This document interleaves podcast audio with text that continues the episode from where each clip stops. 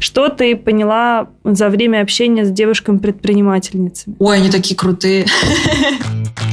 А у меня не было этих скиллов. У меня было только слабоумие и отвага. Как же сделать так, чтобы женщина успевала все? Не рожай ребенка, иди строй карьеру. В чем проблема? Если у женщины есть муж, ей не нужна зарплата. Если мужчина, у него есть семья, ему нужна зарплата. Это все искусственное вот это уравнивание. Вы специально ставите этих женщин не за их заслуги, а за то, что она просто женщина. Почему такое происходит? Да, это звучит еще драматичнее. Это типа женщина бросила семью. Он один бедный, господи, тащит.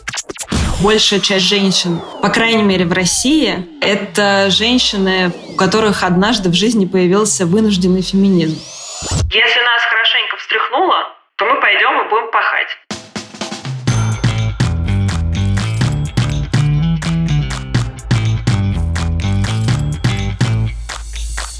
Привет! Это подкаст «Несладкий бизнес». Меня зовут Аня Цыплухина. Я продюсер подкастов и автор курса «Подкаст нуля». Я помогаю блогерам, экспертам и, конечно же, брендам создавать аудио и видео-контент. Всем привет! Меня зовут Настя Береснева. Я предприниматель и бизнес-коуч. Помогаю открыть первый бизнес и научиться зарабатывать больше в существующем. Этот сезон посвящен женскому предпринимательству, но мы не просто решили поговорить о женском бизнесе, но и провести целое мини-исследование в рамках нашего сезона. Поэтому поговорим мы не только с предпринимательницами, но и с психологами или, например, с главными редакторами, как, например, сегодня. Гостьей этого выпуска стала главный редактор Forbes Women и Forbes Life Юля Варшавская. Юля, помимо того, что главный редактор, исследовательница женского движения и попечитель футбольной школы Girl Power. Юля не типичный главред. Если вы представили кого-то из «Дьявол носит Прада», то это не совсем про нее. Мы поговорили с Юлей о том, что такое феминизм и почему многие так не любят феминитивы, что не так с мягкой силой и термином «женское лидерство». Юля рассказала, как сделала неправильный и успешный деловой журнал о женщинах, в котором не красуются между собой, а делятся опытом, чтобы помочь друг другу. Пишите отзывы на наш подкаст и ставьте оценки на Apple Podcast. Обязательно лайки на Яндекс Музыке, а еще подписывайтесь на наш YouTube канал. Этот выпуск выходит только в аудиоверсии, все остальные вы можете также посмотреть на нашем YouTube канале. А теперь к выпуску. Этот сезон выходит при поддержке Selectel, провайдера облаков и IT-инфраструктуры для бизнеса. Юля, привет. Привет, привет. Спасибо, что пригласили. Очень рада, что ты пришла к нам. Как ты себя обычно представляешь, когда впервые знакомишься с людьми? Это очень зависит от ситуации. Если я не хочу никого напугать или задавить э, словом Forbes, я говорю, что я журналистка, иногда я говорю, что я специалист по гендерному равенству. Для бизнеса я специалист по diversity and inclusion, я включаю красивые слова. Все зависит от ситуации. Но вообще, конечно, я журналист. То есть людей пугает, когда ты говоришь слово Forbes и редактор в одном предложении. Они такие, о боже мой. Разбегаемся в ужасе. Но я же не просто редактор, я главный редактор. И это сразу вызывает кучу ассоциаций, как будто я лежу с бокалом просека на Мальдивах, а я сижу в своих футбольных шортах э, на кухне и круглосуточно пашу ноутбука, и вся эта светская жизнь, она честно говоря, меня никогда не касалось. Ну и затрагивало меня ровно в той степени, в которой это требовали наши отношения с рекламодателями, когда меня заставляли куда-то идти или ехать. А так я в этом смысле не очень похожа на типичный образ главного редактора. Ну, вы сами видите, я вот сижу перед вами на кухне в худе. Ты вообще в начале даже нашего разговора сказала, что ты специалист по diversity. Ты, правда, активно выступаешь за равенство и права женщин. Есть ли какая-то у тебя за этим история, так сказать? Или вообще, почему тебя эта тема так волнует или интересует? У меня есть а, никак научная, неподтвержденная концепция, что большая часть женщин, по крайней мере в России, это женщины, у которых однажды в жизни появился вынужденный феминизм. Мне кажется, что вообще осознанными феминистками становятся, наверное, только девушки нового поколения, там, может быть, на 10 лет младше, чем я. Но люди моего поколения и старше, они приходят однажды э, к ситуации, когда жизнь их просто заставляет быть самостоятельными, независимыми, думать о финансовой грамотности, содержать э, собственных детей, родителей и все делать все остальное, что обычно ложится на плечи женщин в нашей жизни. Дело в том, что в моей жизни, точно так же, как и в жизни огромного количества женщин, была ситуация, когда я должна была содержать своего сына, я должна была сама встать на ноги. И мне очень жаль, что несмотря на то, что я была воспитана в очень демократичной семье, где женщины занимают точно такую же нишу, как и мужчины, я на какой-то момент своей жизни позволила себе об этом забыть. И я очень дорого за это заплатила. И в тот момент я поняла, что я бы хотела, чтобы э, женщины, молодые женщины жили более простите за это слово, осознанно. Я не подразумеваю его в том смысле, в котором его используют в инстаграмах. А, я имею в виду, скорее знали про финансовую грамотность, понимали важность образования, понимали важность построения какой-то карьерой. Мы сейчас не говорим про карьеризм. Моя концепция заключается в следующем. У каждой женщины кармане должна быть заначка на то, чтобы что бы с ней ни случилось завтра, у нее были деньги на еду и на квартиру. И это, конечно, исходит корнями из моей собственной жизни и того, что я вижу вокруг себя в жизни огромного количества женщин. А как бы ты определила феминизм? Что для тебя феминизм? Ну, для меня, как для человека, который изучает историю женского движения, феминизм — это в первую очередь социальный исторический феномен, который, к сожалению, очень плохо понимается в современном обществе, потому что а, мы плохо знаем историю феминизма, мы плохо знаем историю суфражизма, историю женского движения, и мы не понимаем, насколько история феминизма плотно связана с эм, экономикой, с промышленной революцией, с войнами, с необходимостью в разные исторические периоды за последние 150 лет вовлекать женскую рабочую силу на рынок труда. Да, это очень четкая, объективная историческая реальность, которая сегодня трансформировалась в этих фемок, которые орут в Твиттере. Я сейчас не подразумеваю, что это феминизм сегодня ни в коем случае. Я имею в виду, что в общественном сознании на стереотипном уровне так выглядит феминизм. Но вообще-то феминизм — это такое же социальное явление, как коммунизм, как капитализм, как, э, я не знаю, сексуальная революция 60-х. Это очень важное историческое явление, результаты которого мы пожинаем сегодня. И если бы мы эти результаты не пожинали, мы бы с вами сегодня здесь не сидели. И это надо очень четко понимать. То есть это совершенно не про то, как э, сейчас это все транслируется. Мне почему-то очень кажется, что люди, многие девушки, даже которые, которые могли бы себя отнести к феминисткам, так или иначе, открещиваются от этого слова или от этого явления как раз потому, что есть стереотипное мышление, какое-то радикальное мышление по поводу этого. Как и в любом движении. Ну вот почему я говорю про коммунизм, про социализм или, я не знаю, про любое идеологическое течение внутри любого идеологического течения есть какие-то базовые вещи, а есть радикальные вещи, которые э, могут нам не нравиться. Это определенного рода спектр, да, и у него есть базовые вещи. Это права женщин, экономические, избирательные, политические, Каждая, наверное, из нас вкладывает э, в это понятие сегодня для себя разные вещи. Что я вкладываю для себя? Я сторонница того, что называется западным феминизмом, и который так не нравится многим чиновникам современной России. Потому что он в первую очередь для меня ассоциируется со свободой и гуманизмом. Я вообще за гуманизацию отношения к женщине. Потому что я, простите, у меня немножко такой исторический взгляд, я, так как очень много времени за последние годы посвятила изучению именно истории движения, потому что в России у нас есть знаменитая фраза «Зачем нам ваш западный феминизм, если наши бабушки уже все права завоевали, еще в советское время?»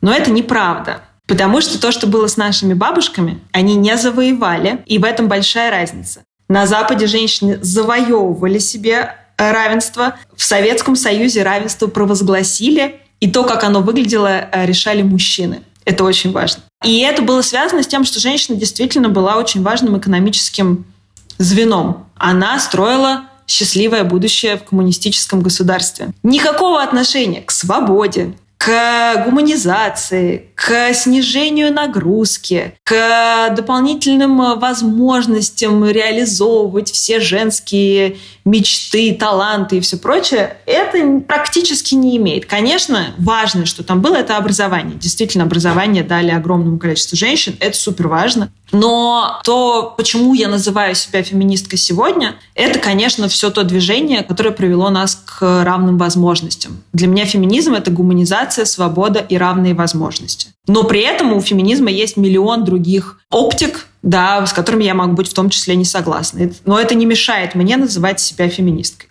Я считаю, что в каждом движении всегда есть какое-то радикальное крыло, которое, наоборот, подсвечивает актуальность этой проблемы. Когда мы были на Force Women, э, мы, наверное, минут 15 спорили всем столом про феминитивы, и я думала, что мы там просто друг друга загрызем. Просто 10 женщин которые кричат друг на друга, нужны феминитивы или нет. И я слушаю это и понимаю, что людей триггерит. Они об этом думают. Ну, то есть проблема всплывает за счет того, что она как бы бесит. А как ты думаешь, какие проблемы сейчас есть а, в карьерном плане в современной России у женщин? Я думаю, что они во многом именно на сегодняшний день неотделимы от в целом внегендерных проблем потому что экономика находится в очень турбулентном состоянии. И, конечно, главной проблемой на сегодняшний день, мне кажется, то, что мы шли в таком очень хорошем, важном направлении до 2022 года, потому что было очень много международных компаний, которые очень много вкладывали в гендерное равенство в бизнесе корпоративное гендерное равенство, то самое DNI, к которому я значит, приклеиваюсь как специалист с помощью тех KPI, которые ставил западный бизнес, идей, которые продвигались на международном рынке, мы тоже входили в эту большую струю. И компании очень-очень вкладывались в то, чтобы женщинам на работе было хорошо, потому что они в том числе по этим критериям отчитывались перед своими главными офисами, и те им говорили, какие вы молодцы, вы отправили на 8 марта открытки бабушкам своих mm. сотрудниц.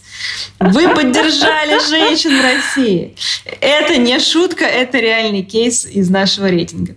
Что тоже, ну, как бы уже неплохо, понимаете, мы работаем с тем, что есть, уже прогресс, да. Слушай, ну вот сейчас многие скажут, блин, ну что ты такое говоришь вообще? Я вот сейчас побуду плохим полицейским, можно на пару минут?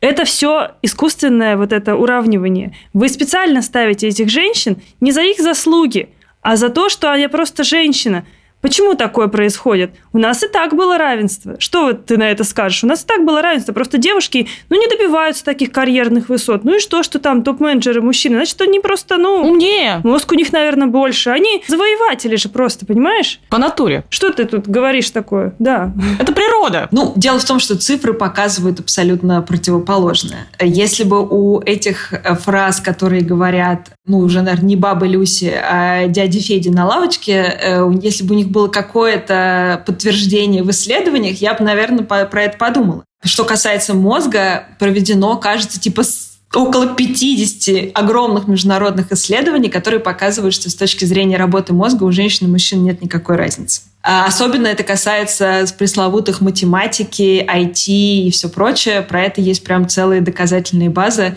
Есть другое. Где-то к средней школе ставились эксперименты, в которых девочки, которые э, слышали, что девочки хуже разбираются в математике, начинали соответствовать социальному ожиданию. А девочки, которым так не говорили, показывали точно такие же результаты, как и мальчики в своих математических заданиях, олимпиадах и так далее. Как человек, который учился в физико-математическом классе и обожал математику всю свою школу, подтверждаю. Я ненавидела. Я э, мучаюсь математикой очень, но это не потому, что я женщина, просто потому, что у меня другое направление э, мозга работает лучше. Я там по буквам специалист, да, и, может быть, те вещи, которые я умею делать с буквами, ты умеешь делать с цифрами, и, и то, и другое совершенно не зависит от нашего гендера. Ну, во-первых, есть очевидные биологические факторы, которые действительно нам мешают, только это не работа мозга. Это деторождение. И пока вся система бизнеса устроена так, что вот этот, э, это называется налог на рождение ребенка, кажется, в официальной всякой литературе, это пока этот налог на рождение ребенка платит только женщины, И если честно, я не уверена, что есть какой-то способ этот налог с нее полностью снять, потому что мы пока не придумали способы, чтобы мужчины рожали. А пока они не рожают, все равно, как бы мы ни пропагандировали отцовские декреты, как бы мы не помогали женщине в этой ситуации, не помогали ей вернуться из декретов, это все очень важно и очень облегчает, но все равно налог на деторождение его платит женщина. Она же платит налог на нерождение ребенка, потому что если она ребенка не рожает, за ней бегает общество, даже самое развитое цивилизованное, и стучит ей в двери и показывает ей часики, которые тикают. Я очень надеюсь, что, может быть, это не так встречается в следующем поколении, но мне в мои 22 года, когда я еще не была беременная, но у меня уже был партнер, с которым у меня были серьезные отношения, как приходили все друзья моих родителей и спрашивали, когда же мы поженимся и почему я до сих пор не родила. Мне было 22 года, и я была золотым дипломом журфака МГУ, в который я впахалась. Ну вот, в итоге в 23 года я родила, понимаете? Вот сейчас мы с вами пытаемся успеть записать подкаст, пока мой ребенок не придет из школы. И это все налог на материнство, конечно. В-третьих, просто современный бизнес показывает, что если женщине дается большое количество возможностей, есть та самая гуманизация, о которой я говорила раньше, то женщина совершенно спокойно преодолевает все эти гэпы, занимает должности SEO не потому, что она женщина, ее поставили по квоте. Я, кстати, с очень большой осторожностью отношусь к квотированию. Мне кажется, что квотирование работает только в той ситуации, если рынок уже к этому готов.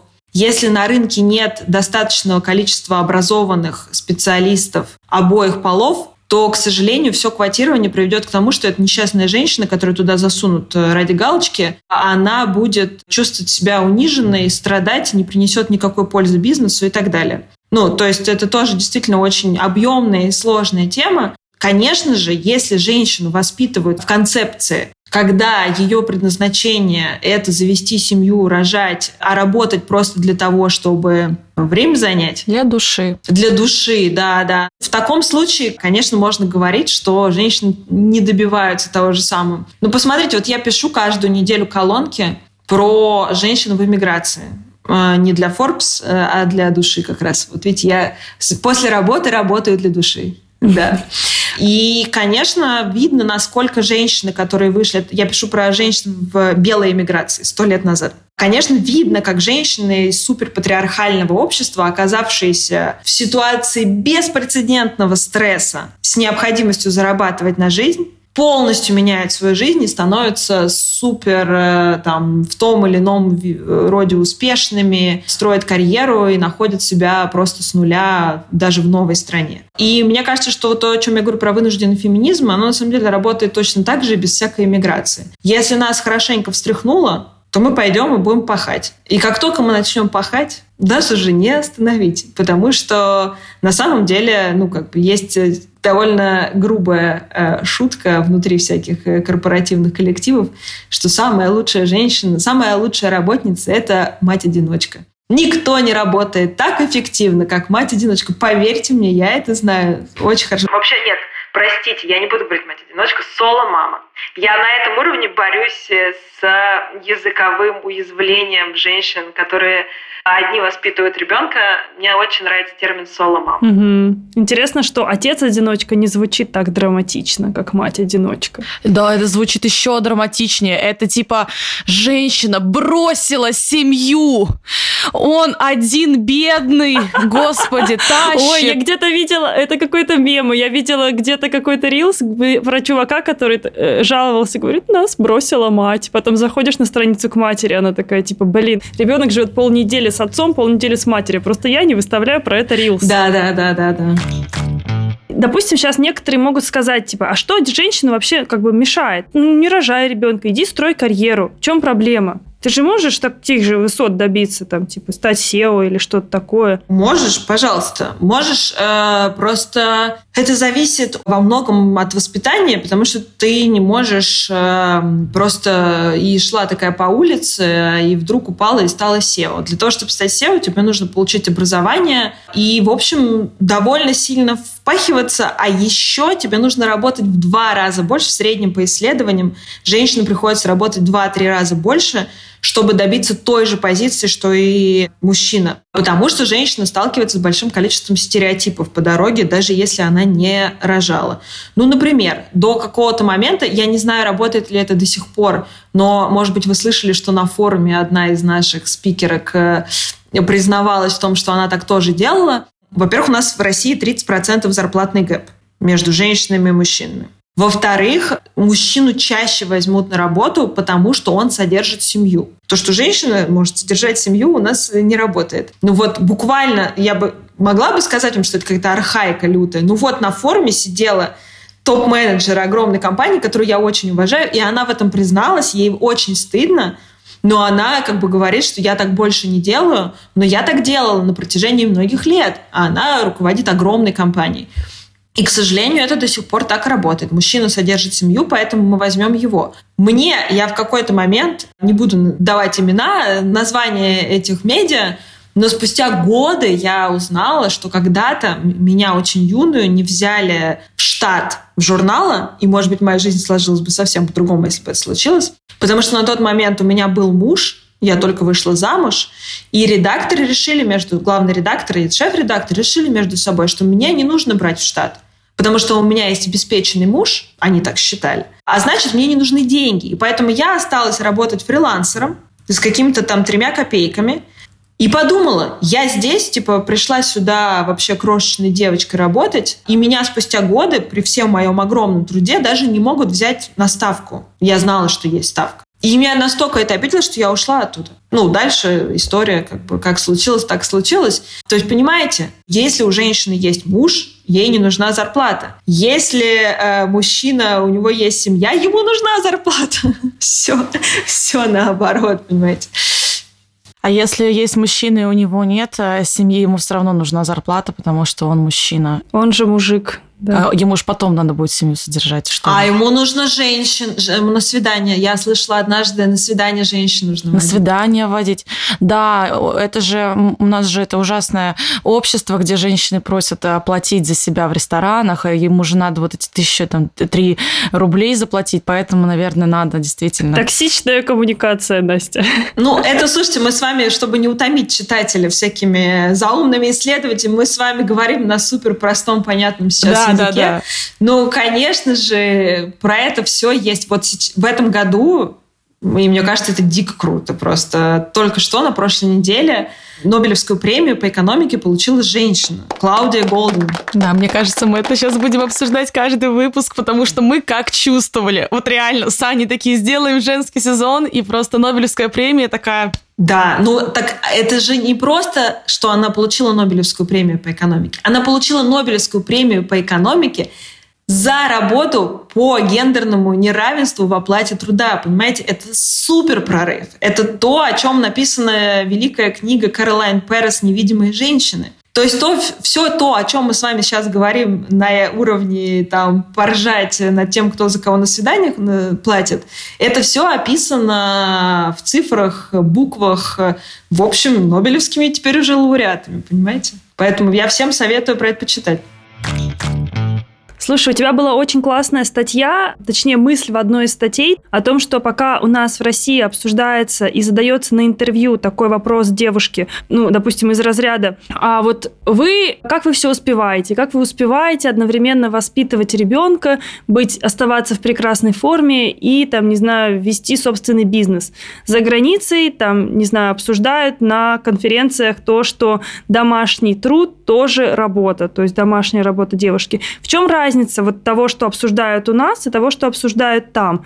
Вот, вот почему вот э, то, что обсуждают в России, для тебя вот так вот, ну, не знаю, неправильный? Что в этом не так? Мне кажется, что проблема российского дискурса как раз в том, что у нас все дискуссии про гендерное равенство носят очень бытовой характер. Потому что у нас все эти разговоры уходят либо в баланс между семьей и карьерой, Дискурс на Западе, он гораздо более, я бы сказала, такой научный и структурированный. Там вот эти все истории про то, как нам всем сейчас сидеть одновременно с маникюром, педикюром, и еще воспитывать ребенка, и еще быть SEO компании, он такой очень э, у нас ультимативный. Это пошло как раз с того самого советского времени. Женщина должна все это делать, Потому что ей как будто бы разрешили работать, но разрешили только при одном условии. Если у нее при этом будет маникюр. Потому что если мы ей разрешили работать, а она, понимаешь,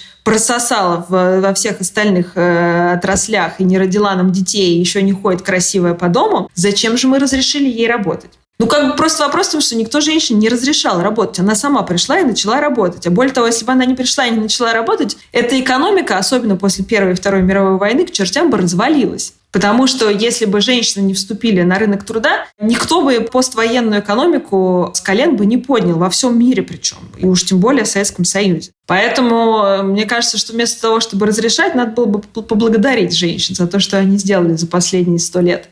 Вторая штука связана с тем, что у нас все переводится. То есть, если, например, на Западе, и я стараюсь это всегда делать, переводить в цифры исследования. Вообще, если вы что-то, какую-то тему гуглите, любую, на английском языке и на русском языке, вы сразу видите разницу.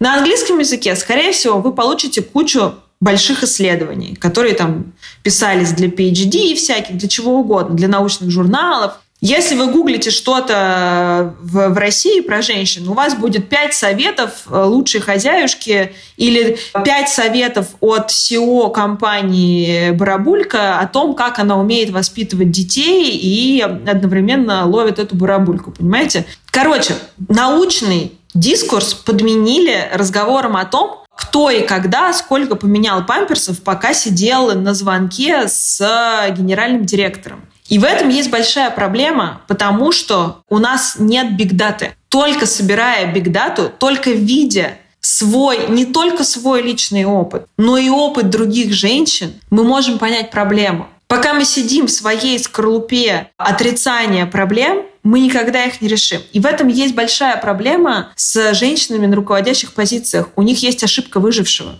Они прошли огромный путь. Они сделали невероятные вещи – но они не хотят об этом говорить. Они хотят говорить, и я сталкиваюсь с этим постоянно, и я уверена, что вы слышали это на нашем форуме. У меня каждый раз просто закипает да, у меня прям перед глазами стоит эта картина, и мне кажется, там э, и у тебя просто внутри так все переворачивалось у половины зала. Почему вы, пройдя сумасшедший путь, говорите, что вы добились этого какой-то, блин, женской хитростью и мягкой силой? О чем вы говорите? Вы просто, вы такие вещи делали, вы увольняли людей, закрывали заводы, открывали заводы, перепахивали поля. Вы что, ну просто это же невероятно.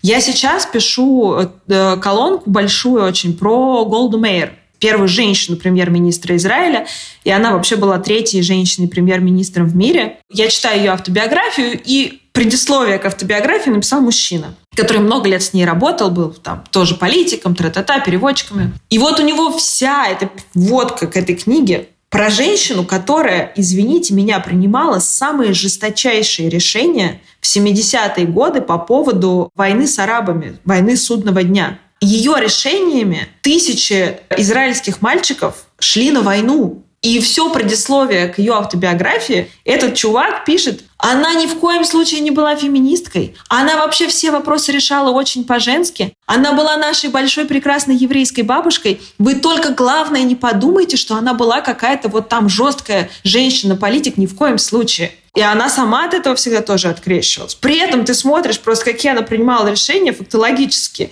И ты понимаешь, что эта женщина, ну, она, может, и была дома прекрасной еврейской бабушкой, но то, что она делала в политике, это просто жесточайшее решение о судьбах тысяч людей. И когда я слышу, как эти женщины, которые управляют заводами и пароходами, э, значит, говорят, что они это делают, потому что у них есть женская хитрость, нежная нежность и мягкая сила, честно говоря, вот тут меня подрывает немножко. Я не понимаю, зачем они это делают. Я очень хорошо тебя понимаю, потому что когда мы с Аней делали, например, кондитерскую, постоянно приходилось решать какие-то ну, вопросы. Просто тебе надо решать вопросы. Вот я всегда говорила о том, что я не чувствую э, давления. Ну, я всю, всю свою жизнь я предприниматель. Все свои там осознанные 8 лет работы я предприниматель. И я никогда не чувствовала на себе дискриминацию, но вот сейчас я понимаю, что это было. То есть все два года, пока мы с Аней строили производство, налаживали поставки, я себя в этом чувствовала очень органично. Но извне, там, я не знаю, партнер мой, да и, в принципе, какое-то такое давление, типа, ну вот ты же можешь просто учиться ты же вот можешь просто вот как бы, ну, в универ ходить, а не вот это вот как бы все. Ну вот, а что ты уставшая? После своего рабочего дня. А я такая, да у меня трубу сегодня прорвало в цехе, не знаю, а что это я уставшая, а что случилось как бы. И я вот сейчас осознаю. Как будто бы девушка априори нежный цветочек такой, да, что она да. не может иметь так право на такие же какие-то, там, не знаю, на жесткость, на какие-то серьезные решения. Да даже проблемы на такие же. Инсайт. Вау, офигеть. У меня прям инсайт. Я вот плавно подойду тогда к теме бизнеса как раз, раз уж я э, про него заговорила. Мы сейчас много говорили с тобой про карьерный какой-то путь. Мне его, честно, сложновато понять, потому что я никогда не работала в компаниях, я никогда не работала в корпорациях.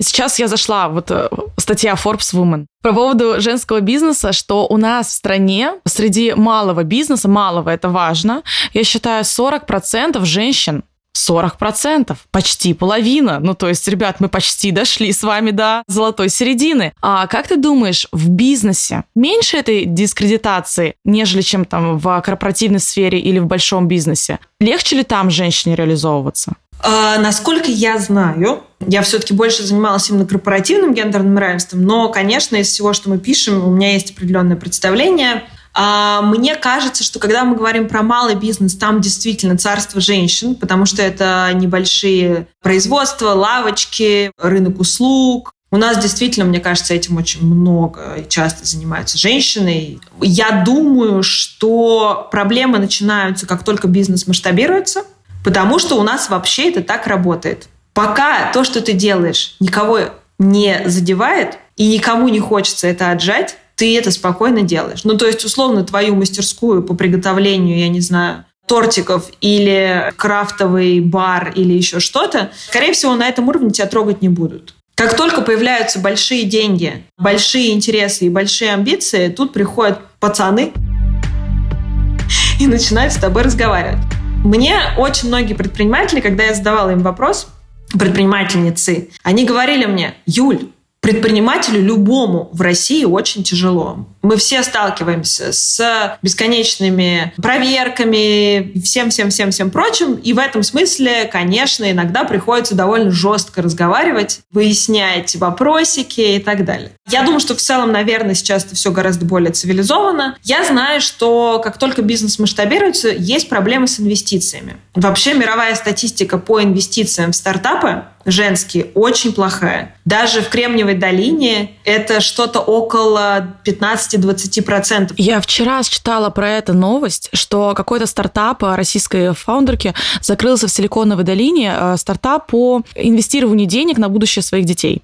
И там в этой статье описывалось, почему он закрылся. Потому что она какое-то время могла эффективно привлекать деньги, ей как бы давали их, и она на эти деньги скупала аналогичные стартапы других женщин-фаундеров, которые они не смогли привлечь деньги. И в итоге сейчас она закрывается, потому что ей опять перестали давать деньги из-за того, что, ну, как бы вот, ну, женщинам в Силиконовой долине не дают деньги. Вот так. Да. Вот, например, на нашем же форуме Маша Бородецкая, SEO синхронизация, говорила, что до сих пор на всех мероприятиях, на всех конференциях она видит не больше 15% женщин среди фаундеров. Поэтому сейчас есть идея о том, что вот как раз-таки в советах директоров этих венчурных фондов, как раз в руководстве должны быть тоже женщины, которые тоже принимают решения по поводу выдачи инвестиций, иначе просто замкнутый круг. Никто не дает друг другу денег по кругу. Думаю, принцип один. Как только ты начинаешь так или иначе масштабироваться, а еще, не дай бог, просишь денег,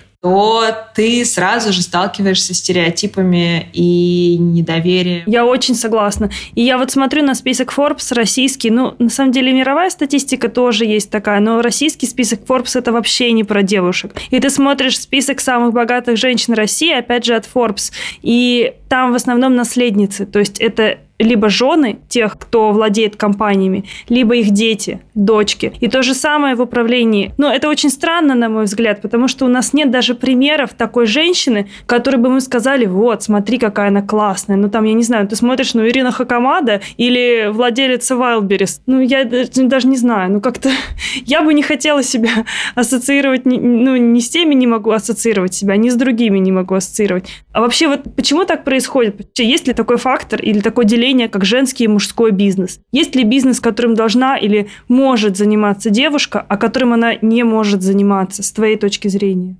Ну, вообще, я э, фанат э, diversity. Э, и мне кажется, что diversity это вообще самое прекрасное, что может быть в бизнесе. Потому что мне кажется, что нет такой компании, ну, за редким, наверное, каким-то исключением, которая делает продукт только для одной части общества. Причем я сейчас говорю не только про гендер, а вообще. Да, diversity — это же не про гендер. Diversity — это про то, что у тебя при принятии решений за одним столом сидят люди с супер разным бэкграундом. И только благодаря тому, что у них есть разный бэкграунд, они могут принять самое классное решение. Есть прекрасная шутка про то, что если у вас в совете директоров 15 белых цисгендерных мужчин 45 лет, то вы платите 15 зарплат одному человеку. И это, мне кажется, хорошо отражает и в ту, и в другую сторону. Мне кажется, что нет женского и мужского бизнеса. Я вообще ненавижу термин «женское лидерство». Мне кажется, что его вообще просто изнасиловали, изуродовали в российском контексте, э, примешав туда какое-то дыхание маткой, энергопрактики, я не знаю, мягкую силу и все прочее. Мне гораздо больше нравится термин «новое лидерство». И это то лидерство, про которое говорили еще 2015 года, когда приняли в ООН цели устойчивого развития, 17 целей устойчивого развития, в которых в том числе включено гендерное равенство. В 2015 году они говорили о том, что к 2050 году нам нечем будет дышать, нам нечего будет есть и нам нечего будет пить. Сейчас я не уверена, что мы до этого 2050 года вообще в целом доживем. Поэтому, может быть, эта проблема нас уже не будет касаться. Но в целом ребята придумали эти цели для того, чтобы мы благодаря новым лидерам, которые думают про социальную ответственность, думают про гендерное равенство, думают про экологию, перестают жрать ресурсы из земли. Ну, короче, становятся более ответственными, более социально ориентированными и гуманными, как-то, в общем, нашу прекрасную Землю отодвинут от катастрофы. И в этом смысле так совершенно случайно получилось, что очень многие из тех критериев, которым соответствует новое лидерство, они свойственны женщинам. Тут как бы можно много философствовать, там, я не знаю, про материнство, про созидательность. Но он соответствует не всем женщинам. Просто, ну, как бы, может быть, какая-то более common штука. А, может быть, опять же, в силу там многолетнего воспитания и в целом меньшего участия женщин в любых военных конфликтах с точки зрения агрессоров и участников непосредственных боевых действий, все-таки надо это признать. Войнушки у нас играют мальчики. Я всегда говорила, что нам нужен просто женщина-президент. Причем везде. Они просто договорятся. Везде, да, во, во всем мире, да. Потому что они такие, девочки, нафиг надо, давайте лучше вот, там, не знаю, магазин Шанел лишний откроем. Ну, не ладно, я шучу, это тоже гендерные стереотипы. Но... Я уже и на магазин согласна, все что угодно, только не то, что сейчас происходит возвращаясь, все, все пытаясь вернуться к изначальному вопросу. Э, нет, я не делю бизнес на женский и мужской, я не делю управление на женское и мужское. Я делю управление на устаревшее и современное. И нам вот сейчас, в 2023 году, очень не хватает современного руководства, Поэтому я, честно говоря, вот хотела бы, чтобы у нас было больше лидеров, которые про другое, про созидание и про какую-то гуманизацию процессов, потому что то, куда мы катимся в целом, это какой-то бесконечный кошмар. Я не хочу в таком мире жить. Я еще хочу добавить, что если девушка хочет чем-то заниматься не ноготочками, не салоном красоты и не отшивом одежды, хотя это все прекрасные области, если вам нравится, то делайте. Но если вы хотите заниматься чем-то неконвенционально женским, это тоже нормально. Я вот недавно тоже с ужасом где-то новость прочитала. Все такие радовались, что первая машинист вагона женщина. Спустя сколько-то лет я такая, а что это было нельзя? Что самое интересное, а, всегда я помню, что машинисты а, трамваев всегда были женщины, по крайней мере, в нашем городе. Но метро нет. А вот the проблем, как бы, да. Это гениальная история. Я вчера об этом писала в своей э, как раз колонке для косы. Значит, э, действительно, до 2021 года был список из 456 запрещенных для женщин профессий в силу типа заботы о женском здоровье, потому что, видимо, работа машиниста в метро, она как-то очень сильно влияет на, не знаю, женский копчик, не знаю, на что-то. И дальше нам представляют новость, где девушка, про тут прям дьявол во всех деталях, это прекрасная история. Она очень клево выглядит, она вся в пирсинге, но она какая-то клевая, да, типа, нам показали, что мы очень современные. И это, значит, женщина в октябре 2023 года провела свой первый рейс в метро. А профессию ее вытащили из списка запрещенных вместе с другими. Там осталось еще 100 штук. В 2021 в январе. То есть прошло два с половиной года, прежде чем первая женщина после отмены этого закона смогла совершить свой первый рейс в московском метро, простите, в мегаполисе, одном из там номер один э, в мире. Это же фантастически. И тут вы наступили на мою самую больную мозоль, любимую, как попечителя футбольной школы для девочек. Для меня главная проблема, с которой хочется работать, это проблема точки входа. Потому что для того, чтобы у нас с вами в IT-отрасли было достаточно женщин, для того, чтобы они могли занимать позицию SEO, эти женщины должны были 20 лет назад получить школьное образование в математическом классе или пойти в какой-нибудь кружок робототехники, или поступить на инженерную специальность в ВУЗ и так далее, и так далее, и так далее. Если на этой точке входа у нас не происходит популяризации для девочек тех профессий, которые сегодня считаются стереотипно мужскими, а дальше в скобочках мы с вами пишем, что они еще и обычно самые прибыльные, Потому что где конкуренция самая высокая? Там, где большие деньги. В ноготочке сидите делайте, а вот, пожалуйста, кодить в нашу большую красивую компанию пусть мальчики приходят. Я была на премьере фильма про как раз неравенство в IT, вела дискуссию, и там была потрясающая Саша Скрипченко. Это декан э, математического факультета вышки. И она ну, много лет как бы пропагандирует историю про вовлечение девочек в математику, и она мне рассказывала, что у нее в классе было две девочки, она училась в математическом классе математической школы. Их было две, и типа в среднем плюс-минус это до сих пор средние цифры по любому серьезному математическому классу или вузу и так далее. Но у меня был несерьезный математический класс, у нас было трое. Мне очень нравилось. Я была самая активная, поэтому вокруг меня было много мужчин. Меня все устраивало вообще. Вот их и вырастет трое, реально, специалистов. Три специалиста. Да-да-да. И я вижу это по футболу. В какой-то момент в моей жизни вошла эта большая любовь. Я вижу, как, например, тот же футбол учит девочек с одной стороны конкуренции, с другой стороны работе в команде. Да, это то, чему не учат девочек, потому что у нас... Откуда берется вся эта гребаная мизогиния? Вот еще одна штука, которая меня триггерит. Мизогиния это термин, который означает ненависть, неприязнь, либо укоренившееся предубеждение по отношению к женщинам. Это же на ненавистничество, причем не только мужчин к женщинам, но и самих женщин к другим женщинам. Я не понимаю мизогинию. Ну, то есть я могу понять все процессы, про которые я читаю, но у меня совершенно падают вообще руки когда я сталкиваюсь с тем сумасшедшим уровнем мизогинии, который появляется в любом месте, где собирается и должны работать вместе какое-то количество женщин, потому что вопросы не решаются напрямую. Как будто бы нас с детства научили решать вопросики с женской хитростью. В итоге мы с этой женской хитростью решаем эти вопросики, калеча друг друга и калеча совместную работу. Поэтому я, конечно, очень топлю, чтобы показывать девчонкам возможности. Это же вопрос не про то, что вот у меня сын, он занимается танцами. Причем мы живем сейчас в Европе, и как бы, то есть это не то, что мы там с ним в России сталкиваемся с этим. Нет. Вот, пожалуйста, европейский город. Он ходит на танцы, он единственный мальчик. При том, что он занимается хип-хопом. Я не очень поняла, что вообще в хип-хопе не так. Там только девочки. То же самое наоборот. Э, моя дочь моей подруги ходит на робототехнику, и она единственная девочка на курсах робототехники, остальные мальчики. И, конечно же, родители просто не ведут своих девочек, не показывают им весь масштаб и объем возможностей, которые у них есть в жизни. Ты пока не попробуешь, ты не знаешь, нравится тебе или нет. Блин, я сейчас поняла, что у меня самая толерантная семья ever просто. Я выросла девочка-предприниматель, а мой брат мастер спорта по бальным танцам. Он продолжает, он вчера стал первым там что-то где-то в России. Это супер. И я вот это наоборот.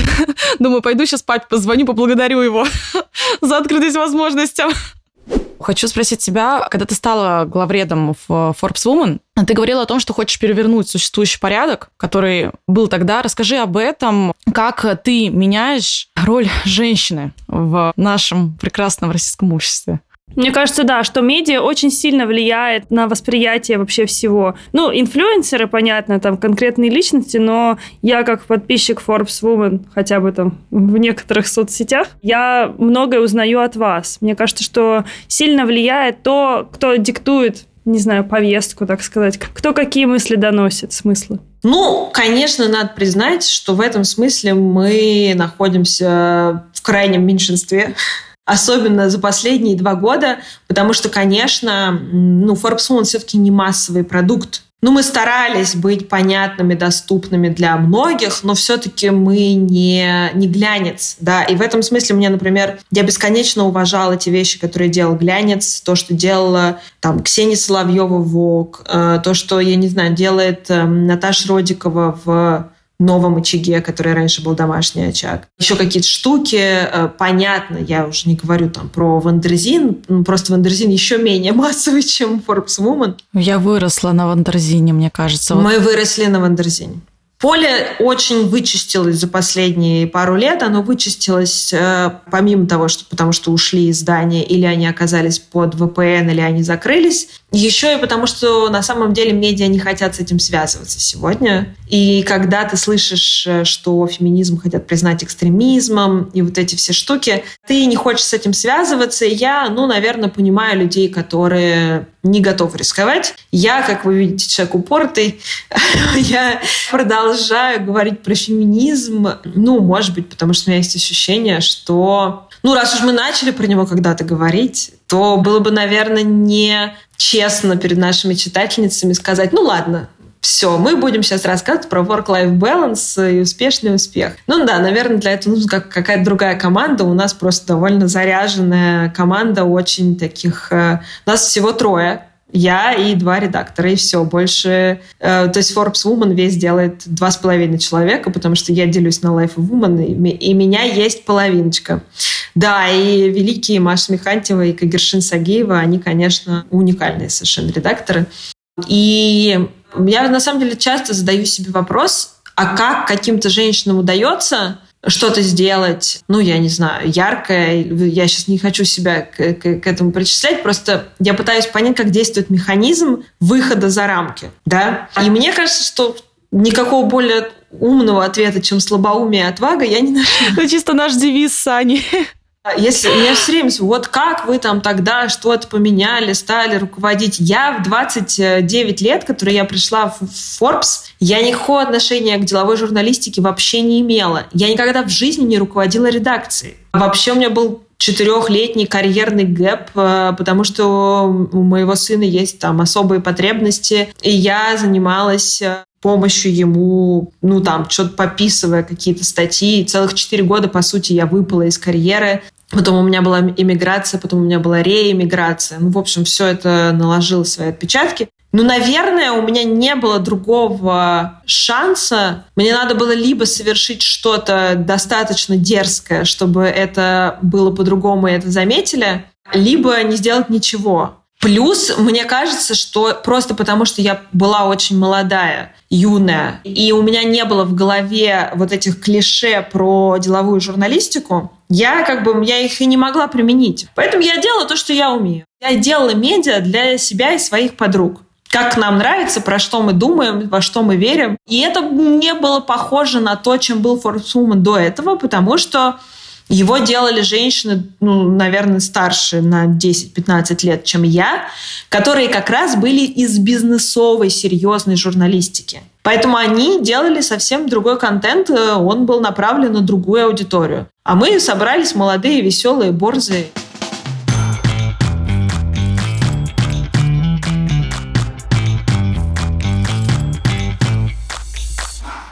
Юль, смотри, у нас сезон посвящен женскому предпринимательству, и ты, правда, очень много общаешься с девушками из э, этой сферы.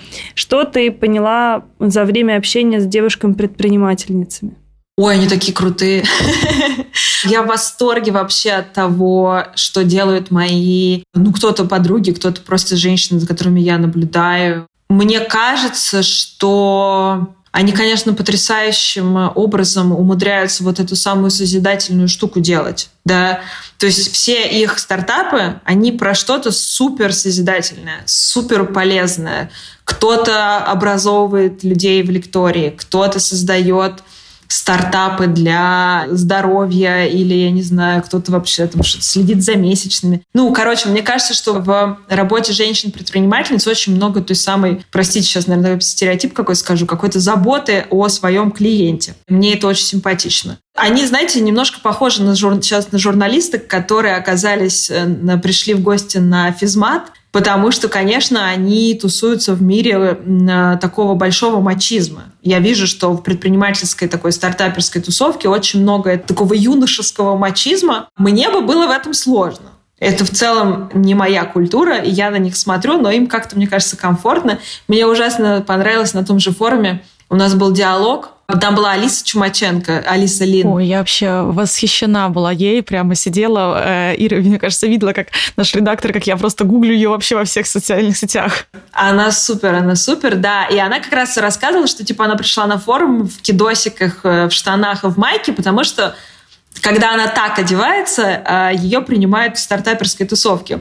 А Маша Бородецкая с экрана говорила, сказала, что она, наоборот, протестует против этого, Потому что, типа, как будто бы эта стартаперская тусовка ей говорит, что она должна, чтобы быть, чтобы ее принимали за умную и за свою, она должна перестать быть девочкой. А ей это не нравится. Но видите, у каждого свой способ выживания в этом мире. Я не знаю, какой правильный, мне кажется, правильного нет. Я думаю, что было бы очень круто, если бы этих э, прекрасных девушек больше поддерживали женщины, у которых много денег. Меня вообще расстраивает, что у нас нет среди женщин такого института меценатства, вообще в целом, в принципе, у нас ну, институт меценатства, я имею в виду среди очень богатых людей, он э, такой очень мужской. С другой стороны, это отчасти ответ на ваш вопрос про список Forbes. Ну, как бы какая экономика, такой список Forbes. Все капиталы, с которыми эти люди сейчас сидят в этих списках, это капиталы, заработанные в 90-е. О каком гендерном равенстве и женских успехах можно было говорить во времена, когда вопросы решались бандитами. Но все равно женщин с капиталами становится все больше. И вот этот институт менторства, институт премий для женщин. Да, говорят, вот, зачем сегрегация, зачем отдельные премии для женщин. Ну, премии для женщин нужны, чтобы давать женщинам, э, а, почувствовать себя в безопасной обстановке без вот этой токсичной конкуренции, б, нетворкинг, в котором женщины учатся работать не в мизогинии, а в взаимоподдержке, и С, чтобы высвечивать эти женские проекты, которые другие женщины могут поддержать. Потому что я, начитавшись кучу всяких разных исследований, говорю, что в целом ну, есть тенденция, что люди своего пола поддерживают людей своего пола бессознательно. Поэтому чем больше больших женщин с большими капиталами помогают женщин с меньшими капиталами, но с крутыми идеями, тем лучше будет развиваться женское предпринимательство. Слушай, а скажи, какие женщины тебя вдохновляют как личности? Может быть, и не только из России, вообще общемировые девушки? Мне кажется, из таких самых громких мировых имен я в восторге от того, что сделала Риз Уизерспун в Голливуде. Мне кажется, что это очень крутая история про, во-первых, слом стереотипа о себе, во-вторых, о том, что она создала целую огромную, очень денежную инфраструктуру, которая создает женскую оптику в мировом кино. У нее есть э, продюсерская компания, которая системно занимается продюсированием э, женского кино. И куча супер бестселлеров типа «Большой маленькой лжи», «Повсюду тлеет пожар». Вот сейчас вышел потрясающий новый тоже сериал про потерянные цветы Элис Харт, кажется, он так называется. Короче, они создали целую гигантскую продюсерскую компанию. Они, кстати, открыли женский футбольный клуб в Лос-Анджелесе, очень крутой который поддерживает Натали Портман, э, Наоми Уотс и куча других крутых женщин. Они создают женскую оптику в индустрии. Это очень важно, потому что если мы говорим про то, почему нужны женщины-режиссеры, говоря про профессии, которые считаются мужскими, потому что пока не появится много женщин-режиссеров, у нас не будет достаточно героинь и ролевых моделей, на которые будут смотреть девочка от Саратова до Техаса, понимаете? Поэтому в этом смысле, мне кажется, такой крутой пример Терез Уизерспун. Понятно, что есть э, куча потрясающих женщин, которые занимаются благотворительностью или каким, ну, слушайте, вот я, конечно, не могу не восхищаться женщиной, которая получила Нобелевскую премию в этом году, Нобелевскую премию мира. Ее зовут Наргиза... Наргиз Махамади. Махамади, да. Наргиз Махамади – это иранская активистка, которая в 2023 году получила Нобелевскую премию мира за борьбу против угнетения женщин в Иране и продвижение прав человека и свободы для всех. Очень сложно ее как бы представить как ролевую модель, потому что э, действительно это что-то за гранью даже моего слабоумия и отваги. Конечно, есть потрясающие журналистки в России, которые продолжают бороться с несправедливостью и получают за это сроки или побои.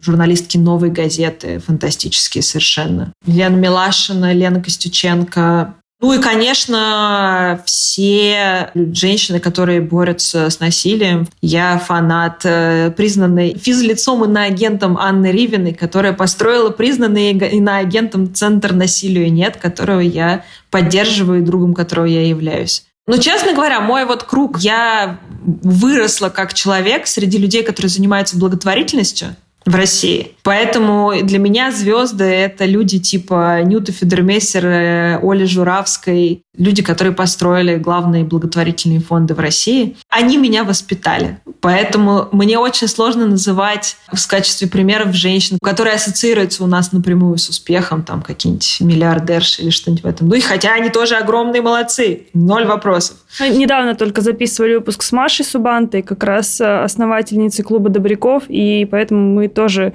абсолютно с тобой согласны, что это не только предприниматели, это не только которые ворочают бабками огромными, но и те, которые меняют наш мир, э, пусть и с другой стороны, вообще абсолютно не про денежную сторону это. Слушайте, социальное предпринимательство – это великая вещь, которая, к сожалению, пока еще очень плохо развита в России. Но вот у нас есть премия Forbes Women Mercury Awards, которую мы вручаем как раз в основном социальным предпринимательницам. И у нас на обложке была Оля Барабанова, которая сделала кинезис, это инвалидные кресла. У нас на обложке была Гузель Санджапова, которая делает малый турыш. О, это вообще восхитительный человек. Я слушала ее на форуме, у меня аж челюсть это вообще отвисала. Я всегда думаю, меня мало уже чем можно в этом мире удивить. Мы записали там 120 выпусков несладкого бизнеса.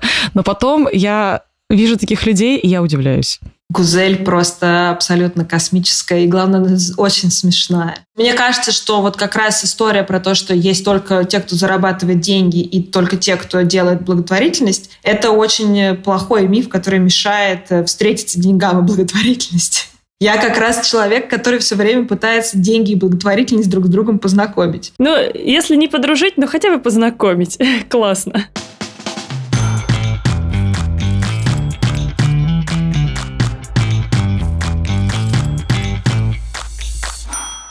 Конце каждого выпуска мы задаем небольшой блиц. Мы стараемся его никак не комментировать. Там короткие пять вопросов. В этом сезоне это фирменный блиц от нашего партнера сезона Selectel. Selectel – это провайдер IT-инфраструктуры и облаков, один из лидеров IT-рынка в России. С Selectel вы можете сосредоточиться на креативе и поиске новых идей и смыслов, пока провайдер заберет на себя заботы, связанные с технической частью. С Selectel вы можете развернуть надежную и гибкую IT-инфраструктуру для любого проекта всего за пару кликов в одном огне браузера, а также масштабировать свой бизнес и не бояться за стабильную работу вашего сайта или приложения.